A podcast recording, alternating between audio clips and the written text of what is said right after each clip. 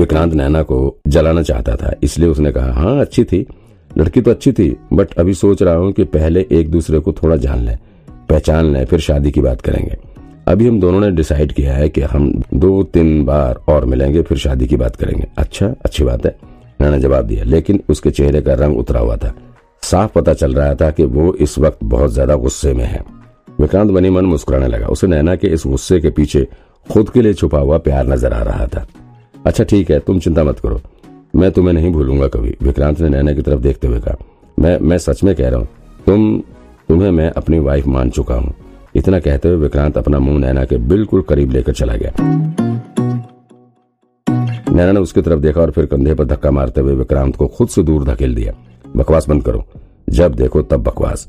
इसके अलावा कुछ सूचता भी है तुम्हें? नैना गुस्से से कहा यह बताओ, अब आकृति का क्या हुआ? उसका कनेक्शन बैंक के मर्डर केस से निकला। बोलो, अरे तो बैंक मर्डर केस से रिलेशन नहीं निकला तो क्या हुआ? कम से कम मैंने एक डेड बॉडी तो ढूंढी। ये तो सोचो, वरना उसकी लाश ही किसी को नहीं मिलती। विक्रांत ने जवाब दिया हाँ वो तो है। ये काम तो ढंग का किया तुमने चलो मर्डरर भी पकड़ा जाए, बस। मैंने कहा अच्छा ये बताओ, तुम केक शॉप भी गए थे ना? वहाँ क्या हुआ? कुछ पता चला? विक्रांत ने नैना को केक शॉप वाली सारी बात बता डाली। फिर दोनों ने आपस में डिस्कस करके ये डिसाइड किया कि अभी इसके चक्कर में ज़्यादा नहीं पड़ते तो ही हमारे लिए ठीक रहेगा। वैसे भी अभी उनके पास कुछ और सोचने का वक्त ही नहीं है। अभी तो कैसे भी करके जल्दी से जल्दी लॉकर रूम के सीरियल मर्डर केस को सॉल्व करना होगा। इसलिए विक्रांत और नैना इस वक्त अपना पूरा फोकस सिर्फ़ इसी केस पर लगाना चाहते थे। क्योंकि एक बार जब ये सीरियल मर्डर केस सॉल्व हो जाएगा, तब उसके बाद मंजू मर्डर केस के बारे में भी ये कुछ कर सकते हैं।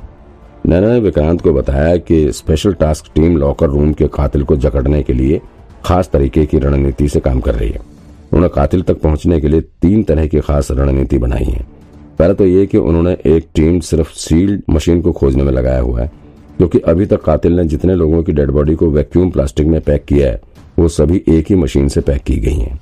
और कातिल पिछले सात सालों से इसी एक मशीन का इस्तेमाल कर रहा है।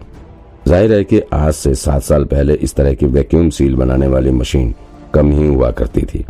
ऐसे में उनका मानना है कि ज़रूर उन्हें इस तरह की मशीन खरीदने वाले लोगों के बारे में पता लग जाएगा, और फिर वहाँ से कातिल के बारे में भी पता चल सकता है। दूसरी बात जो कि स्पेशल टास्क के हेड मिस्टर विनोद राय को लग रही है, वो ये है कि ये मर्डर यूँ ही रैंडम लोगों को उठाकर नहीं किया जा रहा है। इसके पीछे कातिल का ज़रूर कुछ न कुछ मकसद है।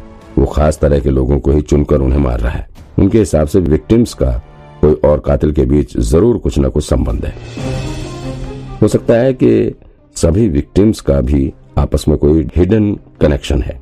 इसलिए उन्होंने स्पेशल टास्क की एक टीम को इस बारे में पता करने के लिए लगा रखा है, क्योंकि एक बार अगर ये पता चल जाए कि मर्डर के पीछे का मकसद क्या है तो भी कातिल तक पहुँचा जा सकता है।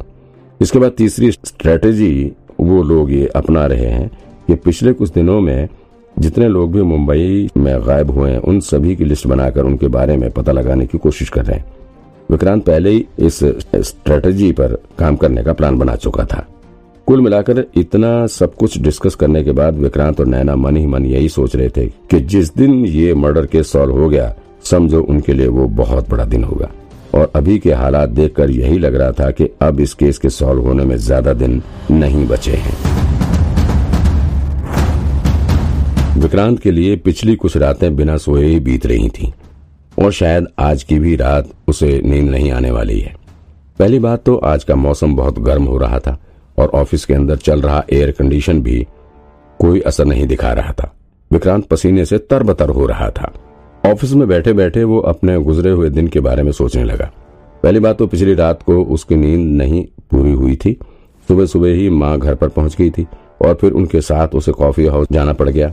वहाँ भी कम एडवेंचर नहीं था। पहले तो बाथरूम की दीवार से पैर फिसलने से वो बाहर गिरा और फिर वहाँ केक शॉप के बारे में पता चला। उसके बाद बाहर आने के बाद वहाँ फिर कॉफ़ी हाउस के भीतर भी लड़ाई झगड़ा करना पड़ा। लेकिन इन सब चीज़ों से विक्रांत को इतना असर नहीं हुआ था क्योंकि ये तो विक्रांत के रोजाने की ज़िंदगी का हिस्सा था। अक्सर उसके साथ ये सब होता रहता था, लेकिन उससे ज़्यादा परेशान कर रही थी आकृति की मौत। अभी तक विक्रांत के दिमाग से आकृति की डेड बॉडी का सीन हट नहीं रहा था। जब भी वो अपनी आँखें बंद कर रहा था बार बार आकृति का चेहरा उसके आगे आ जा रहा था।